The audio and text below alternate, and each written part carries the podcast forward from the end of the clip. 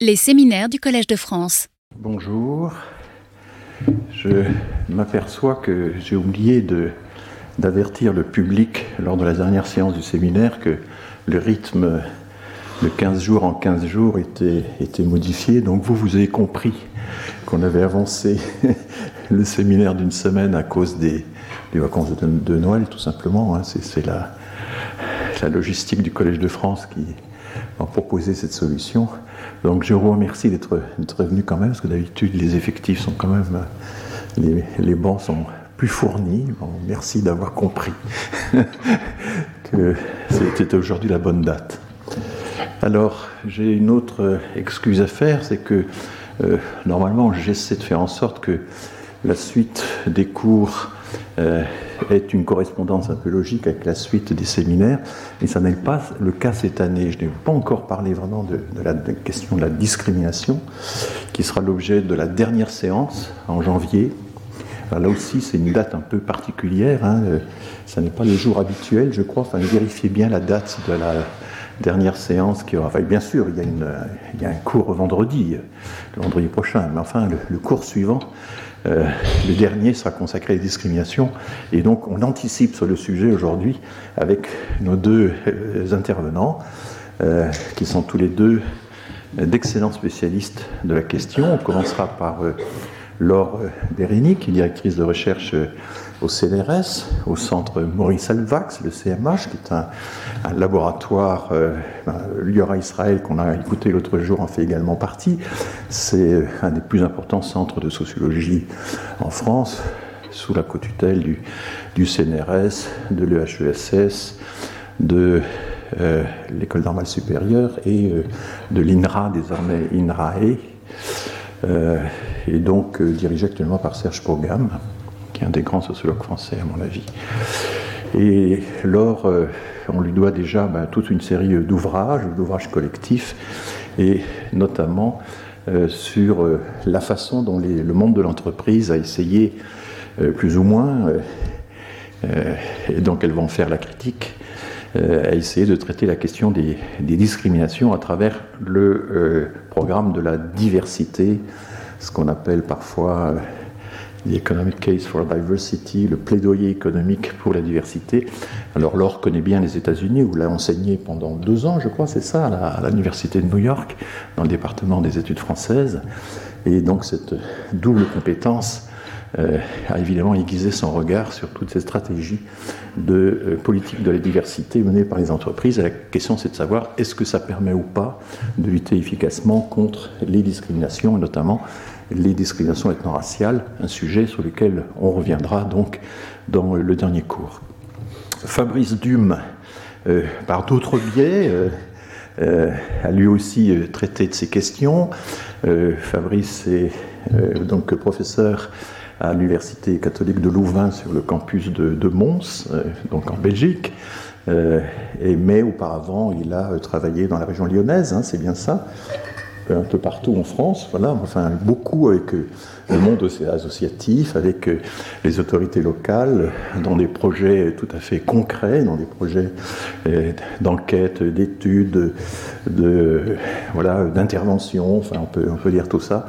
Et c'est sans doute une des personnes qui a, l'expérience la, plus riche dans, ce domaine, mais qui en même temps, outre cette pratique très concrète, théorise depuis longtemps et la question de, ben, des discriminations. Qu'est-ce que c'est par exemple que la discrimination indirecte? Est-ce que la discrimination indirecte ou systémique est totalement inconsciente? Est-ce qu'elle implique quand même la participation des agents? À quel degré. Enfin, ces questions sont, difficiles et Fabrice est certainement une des personnes qui a le plus avancé, je pense, dans la prospection de ces, sujets.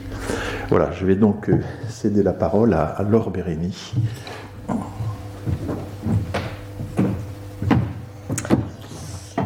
Bonjour. Euh, bah, merci. Euh, remercie beaucoup euh, François Héran de m'avoir invité, de nous avoir invité ensemble aujourd'hui. Je suis très heureuse de vous parler donc de ce sujet qui m'occupe depuis maintenant plus d'une dizaine d'années, hein, de cette enquête que j'ai menée en France et aux États-Unis Et voilà, le livre va paraître aux, éditions, enfin aux presses de Sciences Po au mois de janvier. Ça s'intitule Le management de la vertu, la diversité en entreprise à New York et à Paris. donc aujourd'hui, je vais puiser dans ce livre pour vous présenter certains aspects de ces programmes managériaux de la diversité. Donc je vais commencer euh, très simplement, puisque c'est pas évident de savoir ce que c'est que le management de la diversité ou ces programmes managériaux euh, euh, de la diversité. Alors la, diversité, c'est avant tout, avant, ce, sont avant, tout des images. Euh, des images, des discours. Donc là, vous en avez euh, un petit euh, un, échantillon, des images qui sont omniprésentes sur les sites web des entreprises, enfin, sur les, pages d'accueil des sites web des entreprises, dans des brochures de communication, dans des campagnes, de, des affiches de campagnes de communication.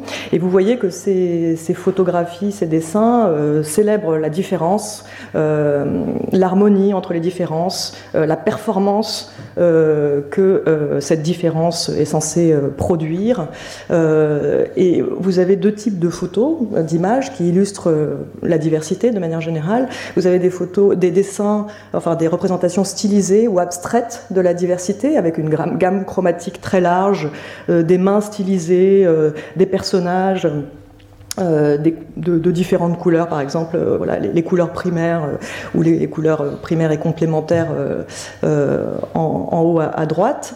Et puis vous avez aussi des, images qui sont censées produire un effet de réalité. Évidemment, ça n'est pas une, représentation de la réalité. Ce sont des personnes qui sont mises en scène, des personnes jeunes en général. Parfois, il y a une personne qui est censée représenter la seniorité. là, c'est pas le cas, par exemple. souvent, donc, des personnes jeunes qui sont cadres. Euh, qui sont représentés euh, dans, euh, dans un bureau d'une grande entreprise, qui généralement convergent autour d'un ordinateur portable ou d'un projet d'entreprise. Et ce sont souvent des femmes et des personnes appartenant aux minorités ethno-raciales. Ici, j'ai mis deux représentations que j'ai prises sur les, sites web de, deux grandes banques, une française, une américaine, hein, BNP Paribas et Bank of America. Et vous voyez la similitude des images qui sont utilisées puisqu'elles proviennent des mêmes banques d'images euh, internationales. Vous voyez, chez BNP Paribas, nous croyons que la diversité, l'égalité des chances et la qualité du vivre ensemble sont une richesse. C'est pourquoi le groupe agit au quotidien auprès de l'ensemble de ses parties prenantes afin de créer un environnement respectueux de chacun, fondé sur l'égalité et fait de la lutte contre les discriminations un enjeu majeur. Donc voilà comment euh, la banque décrit sa politique diversité. Du côté de Bank of America, euh, our workforce must represent the communities we serve. Donc euh, notre main d'œuvre doit représenter les communautés que nous servons. Alors ça, ce sont donc des images qui sont omniprésentes et qui sont une grande partie de ces politiques diversité, mais ces politiques diversité ce ne sont pas seulement des images, ce sont aussi des services euh, qui ont été créés au sein des très grandes entreprises, souvent multinationales, d'abord aux États-Unis, puis euh, progressivement euh, en Europe. aux États-Unis dès la fin des années 80, début des années 90. En France et de manière plus générale en Europe, ces services ont été créés dans les, grandes entreprises à la fin des années 2000.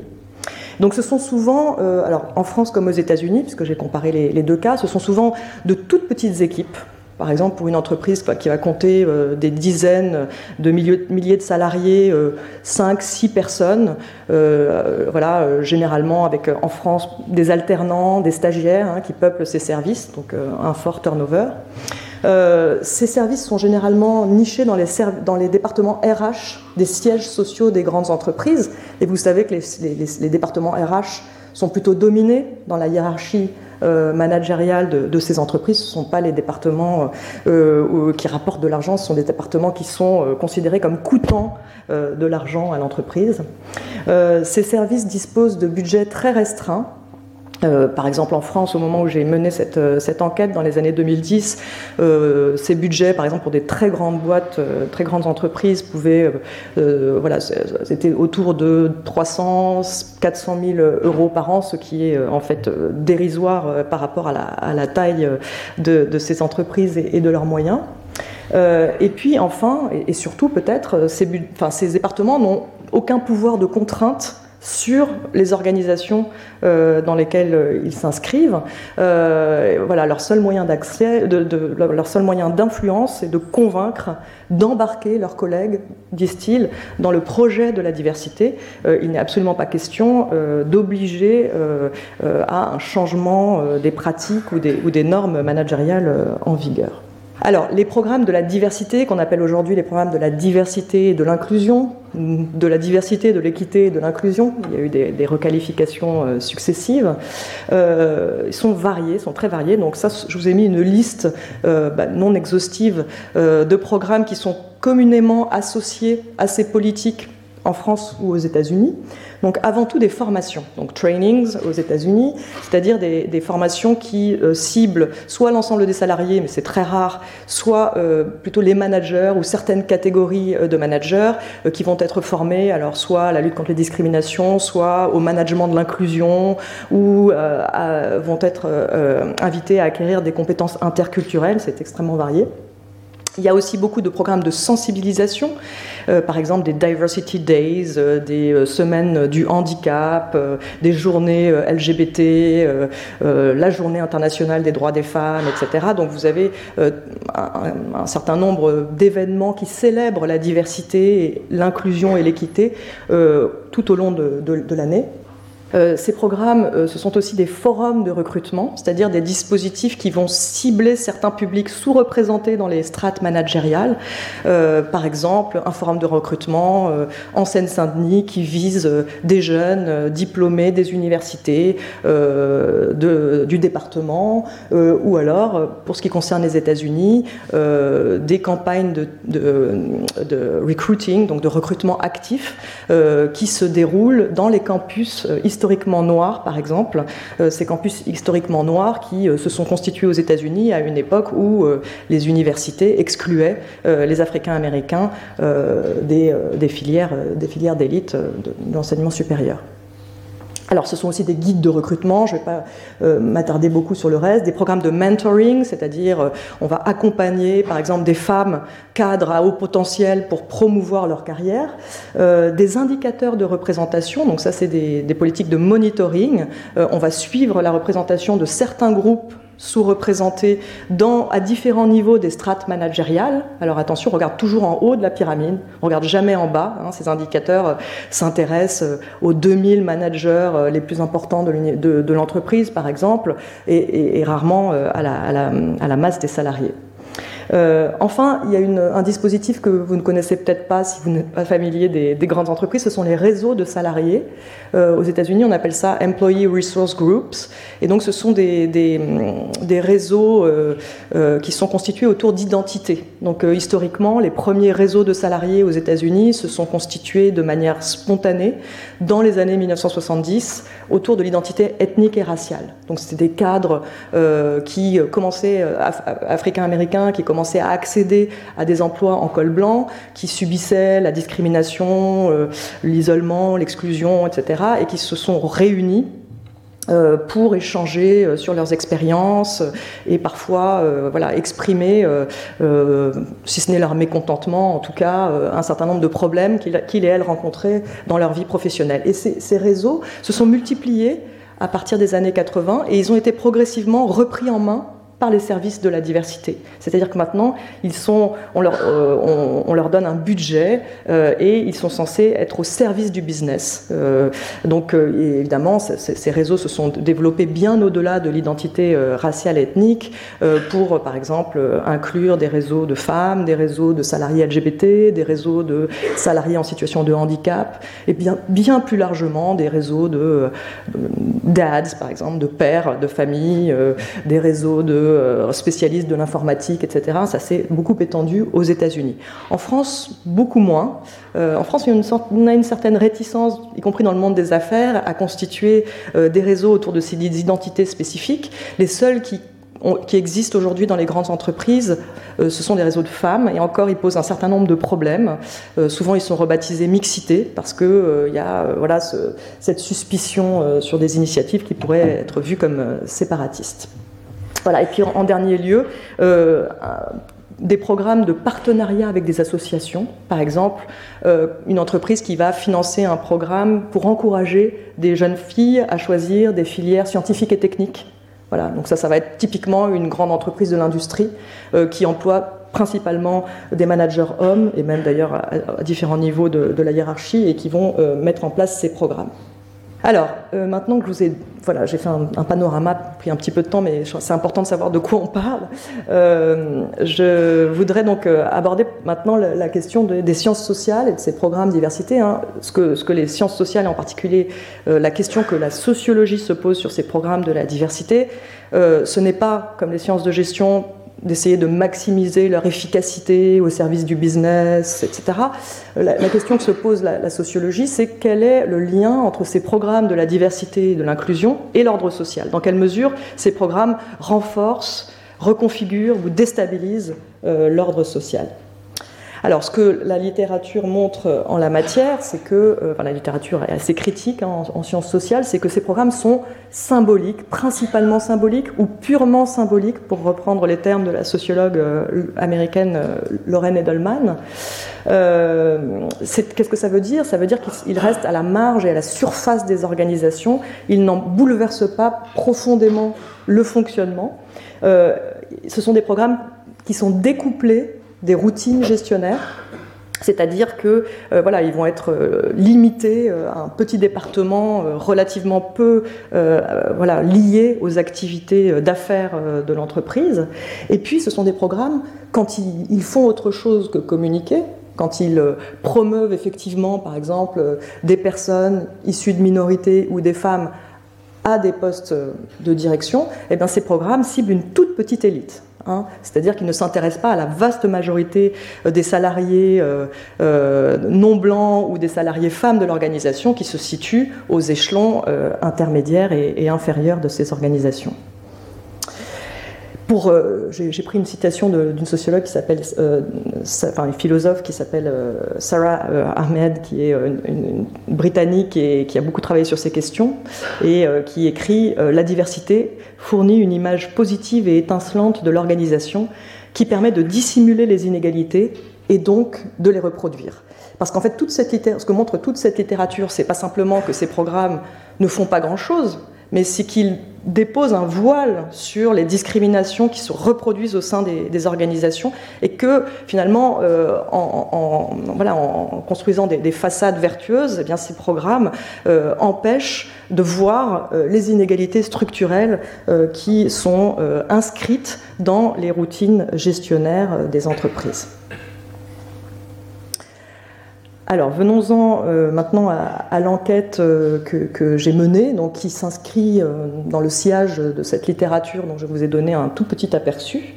Je vais juste vous donner quelques éléments sur la manière dont j'ai travaillé pour, pour cette enquête. Donc j'ai d'abord fait des, voilà, une série d'entretiens, donc une centaine d'entretiens avec des managers de la diversité que j'ai rencontrés dans la région d'affaires de New York et de Paris dans les années 2010. Euh, alors les managers de la diversité, ce sont des personnes qui, travaillent dans ces départements spécifiques, enfin, qui sont dévolus à la promotion de la diversité. Euh, donc ce sont des cadres qui ne font que ça, qui ont cette spécialité euh, de, promouvoir et de gérer et d'animer les programmes de la diversité. J'ai aussi fait d'autres entretiens avec des acteurs et des actrices qui sont impliqués dans, voilà, dans le champ de l'antidiscrimination et de la promotion de la diversité.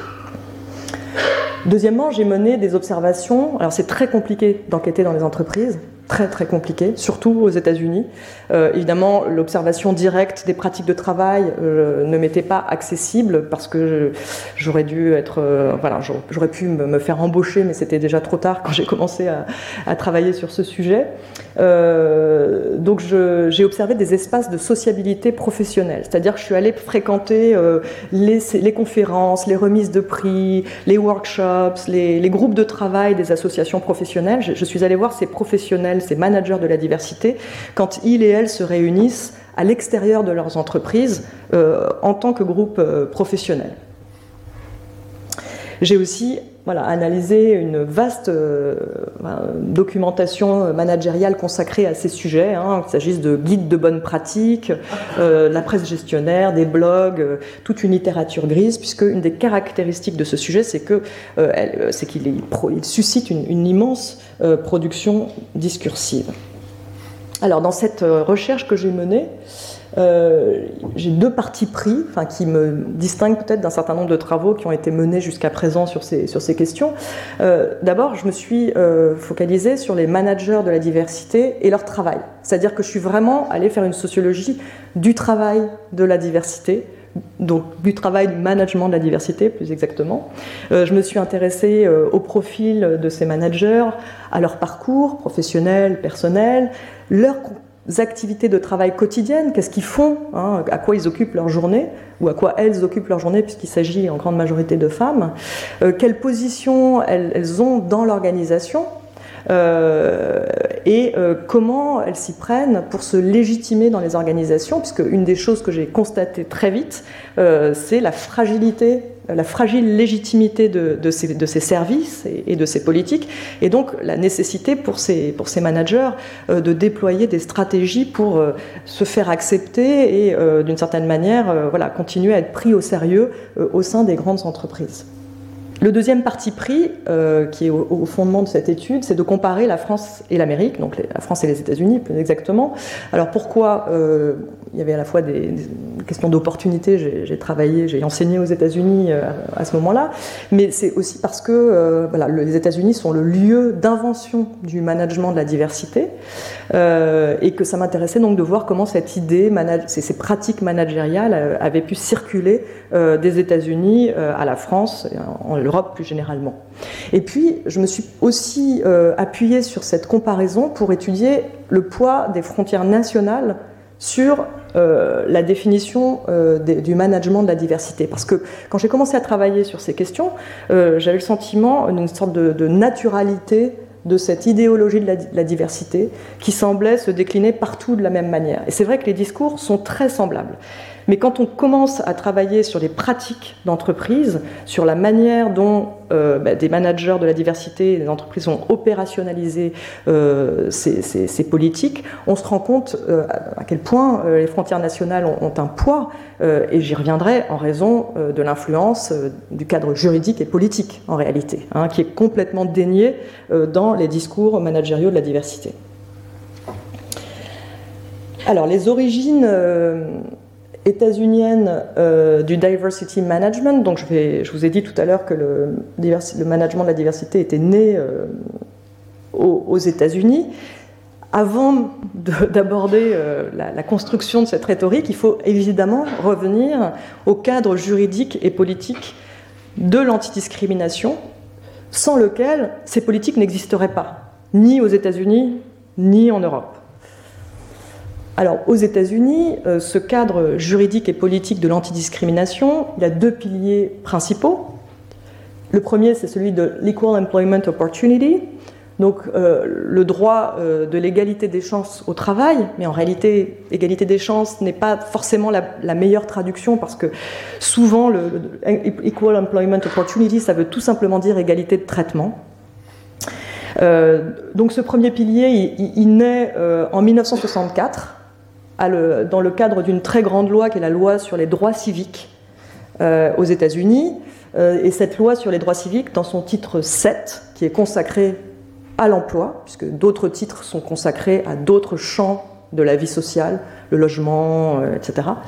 En tout cas, dans le titre 7, on a pour la première fois dans le droit américain la prohibition de la discrimination dans l'emploi à raison de, je cite, la race, la couleur, la religion, le sexe et l'origine nationale. Donc c'est la première fois euh, que le droit états-unien euh, prohibe la discrimination à ce moment-là, et notamment la discrimination raciale est liée, au sexe, euh, à un moment où les pratiques discriminatoires dans le monde du travail aux États-Unis étaient massives et tout à fait légitimes, enfin absolument pas questionnées, c'est-à-dire qu'il y avait des secteurs entiers dont les Africains américains par exemple étaient explicitement exclus et puis, il était tout à fait courant d'interdire ou de licencier, d'interdire l'accès à un emploi à une femme mariée, par exemple, ou de la licencier une fois qu'elle est enceinte ou qu'elle a des enfants.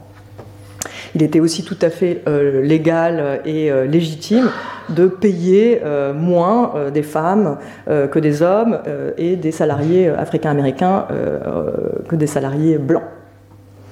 Alors, je vous ai mis quelques jalons de ce cadre de l'Equal Employment Opportunity qui me paraissent importants.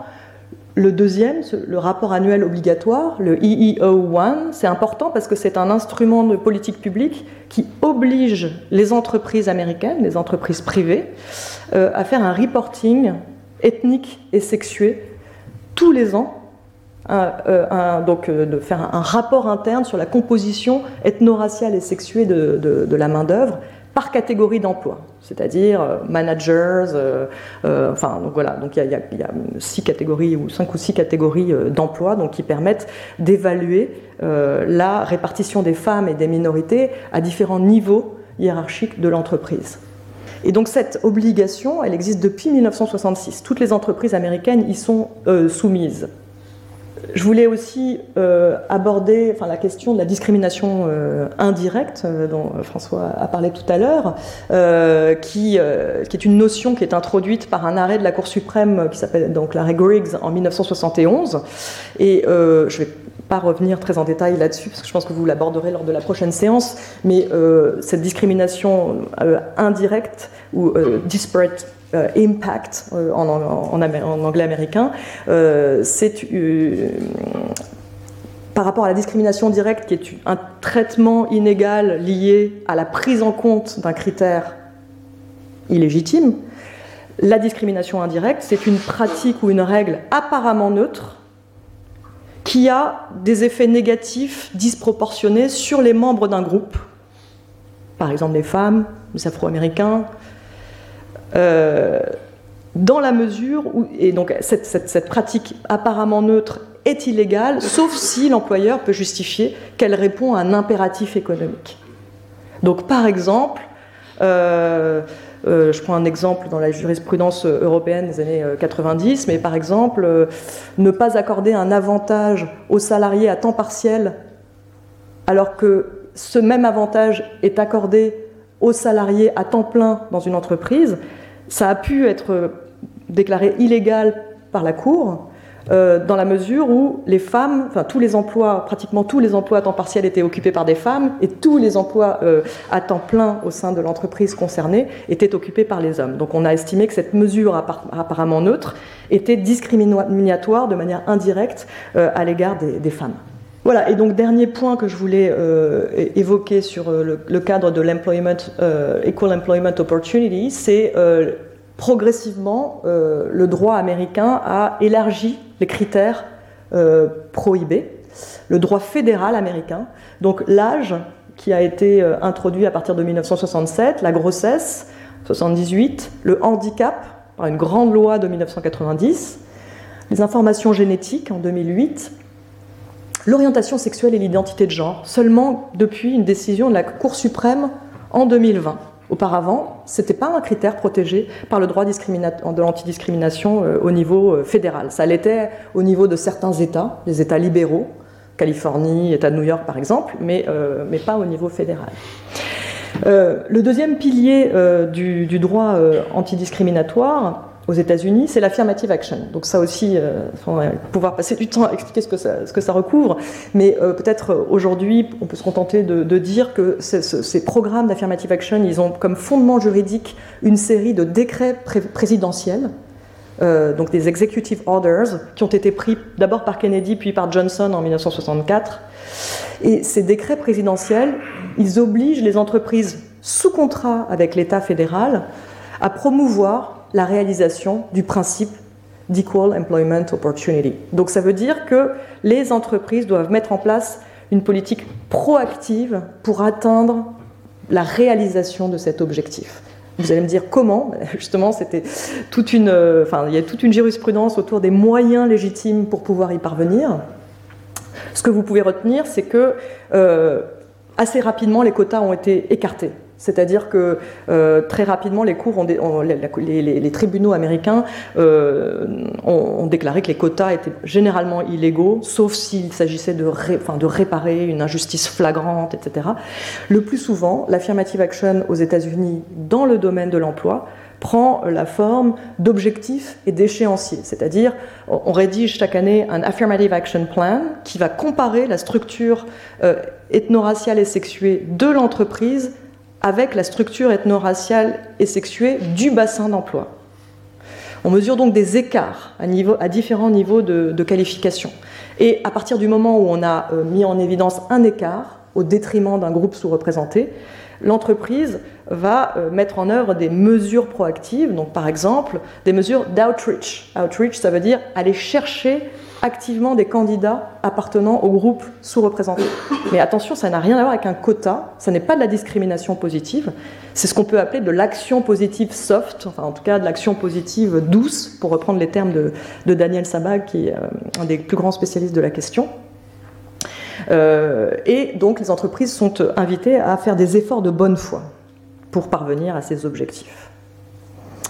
Alors, l'invention du diversity management aux États-Unis, oui, peut-être ce que j'ai. Donc, sous, sous l'effet du cadre juridique que je viens de vous présenter là, dans les années 70, les entreprises américaines mettent en place ce qu'elles appellent des Equal Employment Opportunity Programs. Donc, elles mettent en place dans un premier temps des programmes qui répondent aux obligations légales. Et d'ailleurs, ces programmes, ils, reprennent euh, les catégories du droit, c'est-à-dire qu'ils s'appellent bien EEO Programs. Ce qui se passe dans les années 1980, euh, c'est un nouveau contexte qui va voilà, remettre en cause, ou en tout cas ébranler la légitimité de, ces programmes. Donc dans les années 80, euh, Ronald Reagan est élu président sur un programme de dérégulation des marchés et un programme euh, hostile à l'affirmative action. Donc tous les, partisans et les militants de l'égalité des chances au travail sont très inquiets bah, du démantèlement possible euh, des mesures d'affirmative action. Alors, ce, contexte très défavorable, il est contrebalancé dans les années 90 par, au contraire, un contexte d'extension du droit antidiscriminatoire américain et par euh, de grands procès très médiatisés qui jalonnent la décennie et qui font peur aux entreprises. Parce que même si ça coûte pas cher, quelques millions, euh, au maximum 30 millions de dollars, c'est vraiment rien pour ces grandes entreprises. En termes de réputation, c'est une, autre affaire. Donc, euh, le, diversity management, il est inventé euh, à ce moment-là aux, États-Unis pour répondre à ces menaces, si vous voulez, pour, pour sauver d'une certaine manière les programmes d'égalité des chances qui existaient auparavant, en les requalifiant dans les termes du, business. Alors là, je, vous ai, je vous ai euh, euh, j'ai aussi euh, voilà, évoqué les sources idéologiques de ce management de la diversité sur lesquels je ne vais pas avoir le temps de revenir maintenant, mais il y a eu un arrêt baquet de la Cour suprême en 1978 qui a été très important, qui a, été une source d'inspiration euh, pour euh, les, consultants qui ont inventé euh, le management, le discours du management de la diversité, puisque dans cet arrêt baquet, en fait, en 1978, autorisait des mesures d'affirmative action dans l'enseignement supérieur, dans la sélection des étudiants à l'université, si et seulement si ces mesures prenaient place dans le cadre d'une évaluation globale des candidats, c'est-à-dire pas de quotas, les quotas sont devenus illégaux dans l'enseignement supérieur à partir de 1978. On pouvait, à partir de cette date, prendre en compte la race, l'ethnicité des candidats, dans la mesure où celle-ci s'inscrit dans une évaluation holistique du dossier du candidat, c'est-à-dire au même titre que l'origine géographique, la classe d'origine par exemple, le parcours, etc. C'était la première condition. Et la deuxième condition euh, de la légalité de l'affirmative action, selon euh, l'arrêt Baquet de 1978, euh, c'est que cette affirmative action doit être justifiée par les bénéfices collectifs qu'elle prodigue. C'est-à-dire qu'elle ne doit plus être justifiée au nom de la réparation des inégalités historiques entre les groupes majoritaires et les groupes minoritaires, elle doit désormais être justifiée par un argument en termes de diversité et de richesse de la diversité. Voilà. Donc, euh, ces inventeurs, ces entrepreneurs de la diversité que j'évoque ici, se sont aussi inspirés de théories gestionnaires qui existaient de longue date et qui, depuis les années 20-30 d'ailleurs, pour certaines, exaltait, euh, le, enfin en tout cas préconisait la prise en compte des différences et le traitement équitable des salariés au service du profit. Par exemple, dans les années 60, des psychologues démontrent que des équipes variées sont plus productives, plus créatives et plus innovantes. Par exemple, dans les années 30, euh, l'équipe de Elton Mayo, qui était un psychosociologue euh, et qui faisait des, expérimentations dans les usines aux États-Unis, euh, démontre que des salariés bien traités sont des salariés qui vont rester plus longtemps et qui seront plus engagés au service de l'entreprise. Alors, le discours managérial de la diversité, il a deux fondements. Euh, enfin il a deux, dimensions plus exactement, euh, qui le distinguent euh, du discours de l'égalité des chances. Hein. donc ce discours qui va prendre de la puissance, ce discours de la diversité qui prend de l'ampleur à partir des années 80-90, il a comme première caractéristique de placer la diversité au service de la performance et du profit. C'est sa caractéristique principale. Donc là, vous voyez, je vous ai mis une belle page d'un rapport McKinsey euh, qui, euh, qui, date de 2015, mais en réalité, ces arguments euh, sont exactement les mêmes depuis, depuis maintenant 30 ans. why do more diverse companies perform better? Donc vous avez différents arguments, ça permet de gagner la guerre des talents, de gagner des, nouveaux, des, nouveaux, clients, d'améliorer la satisfaction des salariés, d'améliorer la prise de décision en raison de, de plus grande innovation, etc. etc. Puis là, vous avez aussi des formules, je ne vais pas résister à vous mettre ça aussi, parce que c'est des, formules qui sont censées démontrer la, performance financière des entreprises les plus diverses. Donc évidemment, c'est une performance financière relative, c'est-à-dire que si vous êtes le plus, si vous êtes l'entreprise la plus diverse de votre secteur, même si vous avez juste deux femmes dans, le comité exécutif, mais que vous faites beaucoup mieux que toutes les autres qui n'ont qu'une femme, eh bien, vous avez euh, un écart euh, de performance en votre faveur. Le deuxième euh, trait caractéristique du discours de la diversité, c'est la valorisation de toutes les différences. Alors que le discours de l'égalité des chances valorisait l'égalité, avait vocation à réparer des inégalités historiques entre des groupes majoritaires et des groupes minoritaires, désormais le discours de la diversité célèbre, exalte une gamme infinie de différences. Donc là, je vous ai mis deux petites citations euh, donc, euh, des, premiers, des entrepreneurs de la diversité, euh, des, tout premiers.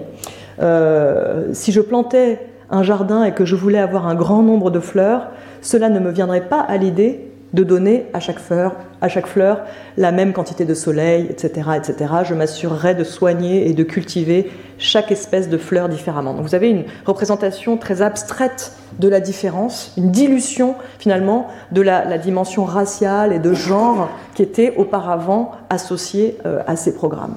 Voilà. Et Roosevelt Thomas, qui est euh, considéré comme le père fondateur du diversity management aux États-Unis, écrit Je ne voudrais certainement pas suggérer que les hommes blancs sont, en quelque sorte, en dehors de la diversité. Les hommes blancs sont aussi bizarres et aussi normaux que n'importe qui d'autre. Alors, donc je vous ai dit tout à l'heure que ce discours de la, diversité et ces programmes ont été requalifiés. Alors c'est intéressant de, suivre ces requalifications successives parce qu'elles ont à chaque fois pour but de noyer, de, de, diluer la dimension raciale surtout, qui colle au terme de diversité, hein, ce qui est un grand problème pour euh, euh, les, managers de, ces programmes, parce que c'est ce qui, c'est une sorte de stigmate en fait sur les programmes qu'ils mettent en place. Et donc, le terme d'inclusion a été ajouté euh, de manière à justement voilà, euphémiser cette, euh, cette, dimension raciale. Là, vous avez euh, un, schéma très populaire qui a beaucoup circulé, s'appelle la, la, roue de la diversité, et qui euh, voilà, illustre bien ce que je viens de vous dire sur la gamme infinie de différences qui est censée recouvrir la diversité, hein, au, cœur la personnalité, puis les dimensions internes, les dimensions externes et les dimensions organisationnelles. Donc bien sûr, la, la race, l'ethnicité, le handicap, le genre font partie de cette roue, mais euh, au même titre que bien d'autres traits caractéristiques qui n'ont rien à voir avec euh, les rapports de domination sociale. Alors, je vais, euh, il me reste 10 minutes. Je vais donc vous parler euh, maintenant de l'introduction du management de la diversité euh, en France.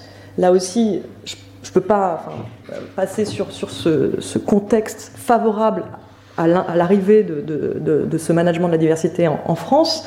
là encore, hein, il n'y aurait pas je l'ai dit tout à l'heure, hein, de management de la diversité et de programme de la diversité s'il n'y avait pas un cadre juridique et politique auxquels les entreprises répondent.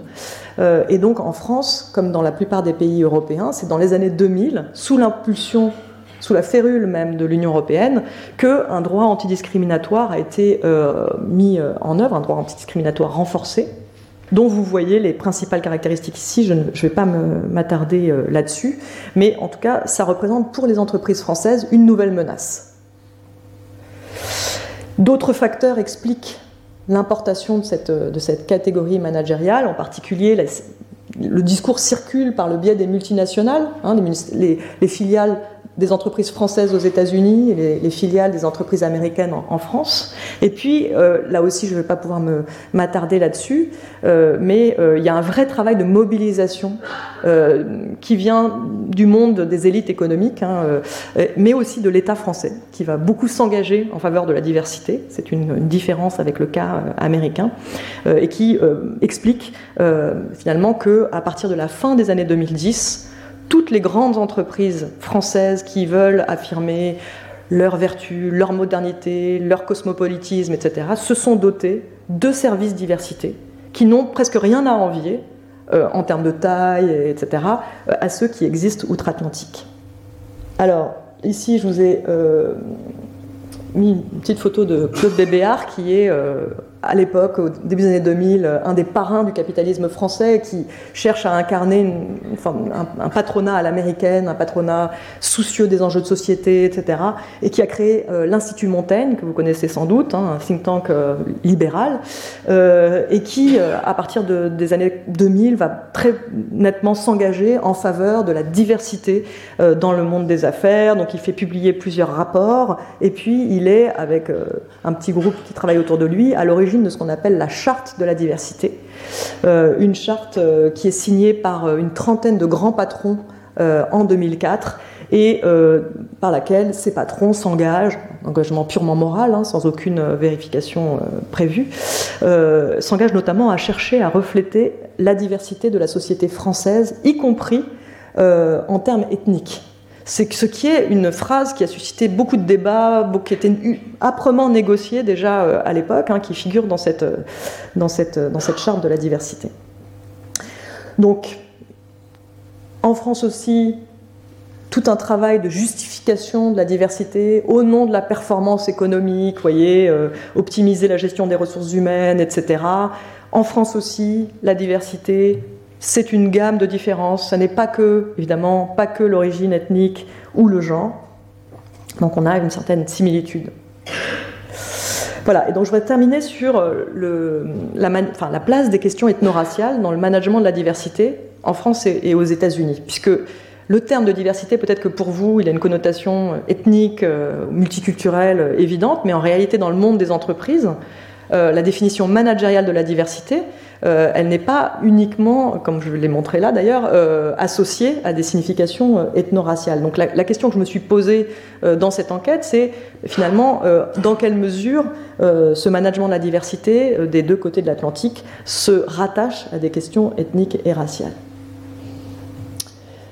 Donc, aux États-Unis, ce que j'ai vu, et ce qui n'est pas très surprenant, hein, c'est que finalement, euh, l'importance que les entreprises accordent à la question ethno-raciale n'est qu'un reflet de l'importance que les politiques publiques accordent à la dimension ethno-raciale. C'est-à-dire que les entreprises sont en permanence dans un discours qui dénie les origines juridiques et politiques de leur programme, mais en réalité, elles ne font que reproduire de manière édulcorée des orientations de, de politique publique. Voilà. Donc, cette euh, diapositive résume bien euh, la situation. Hein. Aux États-Unis, vous avez un État qui a des politiques publiques antidiscriminatoires color conscious, donc conscient de la race, de la couleur, des mouvements sociaux et politiques qui portent ce sujet de racisme et de la justice raciale et qui sont au cœur de la définition de la gauche américaine, y compris de la gauche libérale, hein, pas seulement de la gauche radicale.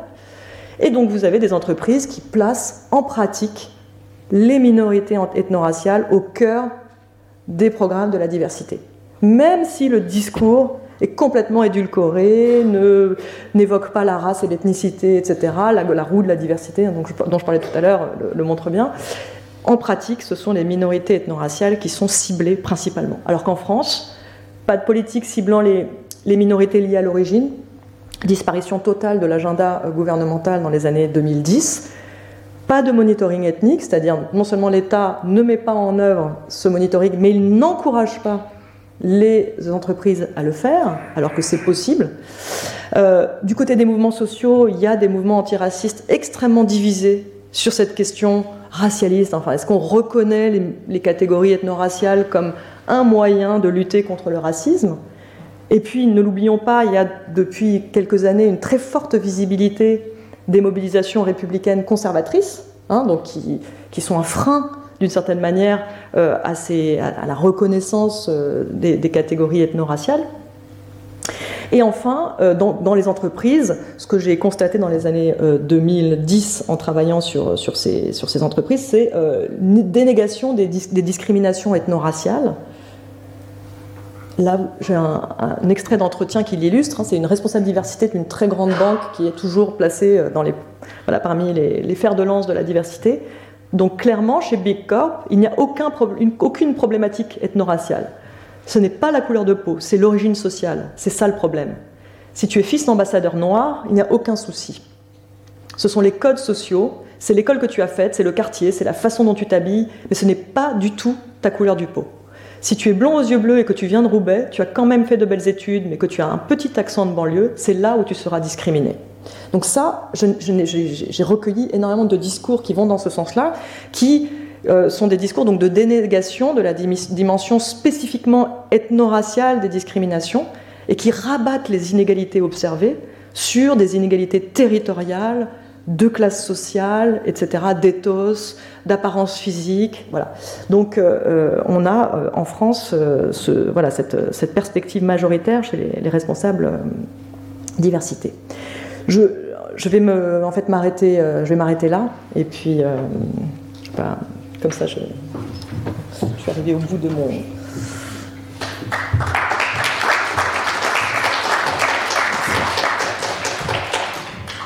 Retrouvez tous les contenus du Collège de France sur www.colège-2-france.fr.